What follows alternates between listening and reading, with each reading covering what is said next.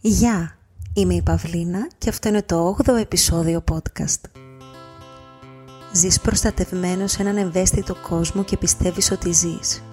Μετά διαβάζεις ένα βιβλίο ή κάνεις ένα ταξίδι και ανακαλύπτεις ότι δεν ζεις, ότι είσαι σε χειμερή ανάρκη. Τα συμπτώματα της χειμερίας νάρκης είναι εύκολα ανιχνεύσιμα. Πρώτον, ανησυχία. Το δεύτερο σύμπτωμα, απουσία απόλαυσης. Μονοτονία, πλήξη, θάνατος. Εκατομμύρια ζουν έτσι ή πεθαίνουν έτσι, χωρίς να το ξέρουν. Δουλεύουν σε γραφεία, οδηγούν ένα αυτοκίνητο, κάνουν πικνίκ με τις οικογένειές τους, μεγαλώνουν παιδιά και ύστερα ξαφνικά εμφανίζεται μία θεραπεία σοκ, ένα άτομο, ένα βιβλίο, ένα τραγούδι και τους ξυπνά. Τους σώζει από τον θάνατο. Αναΐς Νιν. Καλώς ήρθατε σε αυτό το επεισόδιο podcast. Όπως έχω ξαναπεί, αυτή είναι μια σειρά προσωπική, που σημαίνει ότι μεταξύ άλλων μοιράζομαι προσωπικές εμπειρίες, μαθήματα που λαμβάνω και τις απόψεις μου. Σύντομα σκοπεύω να συμπεριλάβω και συζητήσεις με ανθρώπους εμπνευσμένους ή εξειδικευμένους πάνω σε διάφορα ζητήματα, για την ώρα όμως είμαστε εδώ. Δεν ξέρω αν αυτό που θα πω τώρα είναι πεποίθηση ή γεγονός, όμως πολλές φορές στη ζωή μου χρειάστηκε να σπάσω σε χίλια κομμάτια για να ξαναβρω τον εαυτό μου. Για εμένα οι τελευταίοι μήνες είναι μήνες θεραπείας και ανάρρωσης. Μου συνέβη κάτι, θα έλεγα, καθοριστικό και άρχισε η ζωή μου να αλλάζει. Ας πούμε ότι με χτύπησε κάτι σαν σφαίρα που στην αρχή έμοιαζε πύρινη, έκαιγε και πονούσε πολύ, αλλά εν τέλει ήταν μια σφαίρα φωτός, μια ευκαιρία αφύπνισης και να αρχίσουν όλα ξανά. Πριν δύο μήνες λοιπόν χρειάστηκε να νοσηλευτώ για τρεις μέρες. Τρεις μέρες και τρεις νύχτες που οι σκέψεις μου δεν προλάβαιναν να χωρέσουν στο κεφάλι μου και η καρδιά μου ήταν γεμάτη τρύπες. Η σιωπή βαριά, ασήκωτη και ατελείωτη. Θα μπορούσα να είχα πεθάνει, γι' αυτό ήμουν εκεί, έτσι μου είπαν. Άρχισα να αναρωτιέμαι ποια είμαι. Είμαι η Παυλίνα. Είμαι. Είμαι ο νους μου, οι σκέψεις μου δηλαδή. Όχι. Είμαι το σώμα μου, η ηλικία μου, το παρελθόν μου. Όχι. Πώς θα μπορούσα άρα για αυτό που είμαι να ξεκολλήσει από το σώμα μου και το νου μου και να γίνει για λίγο ένα με ό,τι υπάρχει, με την ρίζα όσων υπάρχουν και τέλος πάντων να μου πει τι είμαι, ποια είμαι. Τέσσερα χρόνια σχεδόν είχα στη βιβλιοθήκη μου ένα βιβλίο που μου είχε κάνει δώρο η ψυχοθεραπεύτριά μου. Μου είπε ότι όταν το διάβασε σκέφτηκε εμένα. Τώρα, για όσους κάνετε ψυχοθεραπεία, ξέρετε ότι αυτά τα πράγματα δεν συμβαίνουν κάθε μέρα. Παρ' όλα αυτά, εγώ το άνοιγα, το σκάλιζα, το μουτζούρονα και στο τέλος το άφηνα σε κάποια γωνία του σπιτιού μου. Το πρώτο βράδυ που βγήκα από το νοσοκομείο και κοιμήθηκα στο σπίτι μου, με ρώτησε η μητέρα μου αν θέλω να μου φέρει κάτι από το πατρικό μου. Και δεν ξέρω πώς, αλλά σαν φλασιά έσκασε η εικόνα αυτού του βιβλίου. Το άγριο τριαντάφυλλο της Ιωάννας Κολυφινοπούλου. Την ρώτησα αν το βλέπει κάπου στη βιβλιοθήκη, το βρήκε και κάπως έτσι άρχισα να το διαβάζω. Την πρώτη μέρα που το έπιασα κατάφερα να κοιμηθώ μετά από τρεις μέρες αϊπνίας. Ό,τι υπήρξε εξακολουθεί να υπάρχει μέχρι να κατανοηθεί και να θεραπευτεί. Διάβαζα αυτή την πρόταση στο άγριο τριαντάφυλλο ξανά και ξανά. Την σημείωσα παντού, την πόσταρα ακόμα και σε ένα story στο Instagram. Αναρωτιόμουν πώς θα μπορούσα να επαναφέρω στην ζωή μου τη χαρά. Όχι ότι την έχασα, ούτε ότι την είχα. Δεν εννοώ τη χαρά που εξαρτάται από εξωτερικά ερεθίσματα, αυτό μάλλον θα το έλεγα ειδονή. Ούτε εννοώ τις στιγμές και τις εκλάμψεις που όλοι βιώνουμε και νιώθουμε τη χαρά. Εννοώ όμως τη χαρά σαν μια γενική κατάσταση εαυτού. Θυμάμαι τον Γούντι Άλεν που είχε πει ότι η πιο φυσιολογική αντίδραση απέναντι στη ζωή είναι να πάθεις κατάθλιψη. Και από μέσα μου το απαντάει ο Κάρλ Γιουνγκ ότι ο καλός θεραπευτής είναι ο πληγωμένος θεραπευτής. Το άγριο τριαντάφυλλο λοιπόν για εμένα, αυτό το διάστημα είναι ένας από τους θεραπευτές μου και μαζί με αυτό η παρκτή του ήρωας. Κάπως έτσι βρέθηκα να ακούω κάποιες ομιλίες ενός από τους ήρωες του βιβλίου που είναι πνευματικός δάσκαλος ο Ιώνα και από αυτό το σημείο θα αρχίσω να μεταφέρω κάποια αποσπάσματα από αυτές. Ψάχνοντας την τέχνη του να επαναφέρεις την χαρά. Αυτή είναι η φυσική κατάσταση της ψυχής, η χαρά, αυτό που εκπροσωπεί την καρδιά. Έχουμε την τάση να αντιστεκόμαστε στην αλλαγή, ακόμα και αν την επιζητούμε. Πόσο συχνά επιτρέπουμε στην αλλαγή να γίνει κομμάτι της ζωής μας. Αυτή η αλλαγή μπορεί να είναι τόσο απλή, όσο να αλλάξουμε ένα ρούχο ή ένα έπιπλο στο σαλόνι μας. Να πάρουμε ένα δώρο στον εαυτό μας, να του πάρουμε λουλούδια. Αυτή η αλλαγή μπορεί να είναι τόσο απλή, όσο να τιμήσουμε την μοναδικότητά μας. Το πόσο διαφορετικοί είμαστε από τους γύρω μας. Το πόσο διαφορετικοί είμαστε από τους άλλους. Η μαζική συνείδηση θέλει να είμαστε όλοι οι ίδιοι. Ζητά να ανταπεξέλθουμε στα στάνταρ της κοινωνίας, ζητά συμμόρφωση. Εδώ έρχεται η ερώτηση. Πόσο σημαντικό είναι για εμάς να είμαστε αποδεκτοί? Πόσο σημαντικό είναι για εμάς να είμαστε αποδεκτοί από τους άλλους, από τους άλλους που δεν νοιάζονται καν για την ύπαρξή μας? Για κάθε τι διαφορετικό που κουβαλάμε, προσποιούμαστε ότι είμαστε αυτό που θεωρείται φυσιολογικό.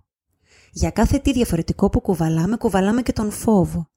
Κι έτσι ζούμε και μια ζωή κρυφή. Μια ζωή που εξαρτάται από την αποδοχή των άλλων. Μια ζωή παθητική. Είμαστε λοιπόν διατεθειμένοι να θεραπευτούμε από αυτό? Θέλουμε? Για να έρθει χαρά στη ζωή μας, πρέπει πρώτα να νιώσουμε ότι την αξίζουμε και να ανακαλύψουμε τις πτυχές της ζωής μας που εμποδίζουν τη χαρά. Στην αρχή θα είναι δυσάρεστο και δύσκολο. Και δεν χρειάζεται να πείσουμε τον εαυτό μας ότι η θεραπεία θα έπρεπε να ήταν κάτι χαρούμενο. Όμως το αποτέλεσμα της θεραπείας είναι χαρούμενο. Η παθητικότητα δεν φέρνει αλλαγές, η κίνηση φέρνει την αλλαγή, η ενέργεια. Οι λέξεις χωρίς τις πράξεις είναι φτηνές. Εκπροσωπούν την άρνηση, την μαζική συνείδηση, την απόρριψη της καρδιάς. Η αλλαγή έρχεται όταν είμαστε ενεργοί στην θεραπεία μας, όταν είμαστε ενεργοί και επιλέγουμε καθημερινά την ποιότητα, όταν κάνουμε ποιοτικές επιλογές. Όλοι έχουμε ένα μονοπάτι. Για να θεραπευτούμε χρειάζεται να ακούσουμε τις εσωτερικές μας οδηγίες, την εσωτερική μας γνώση, χωρίς όμως να την μπερδεύουμε με το σύστημα ιδεών που έχουμε καλλιεργήσει, με αφοσίωση και ακεραιότητα.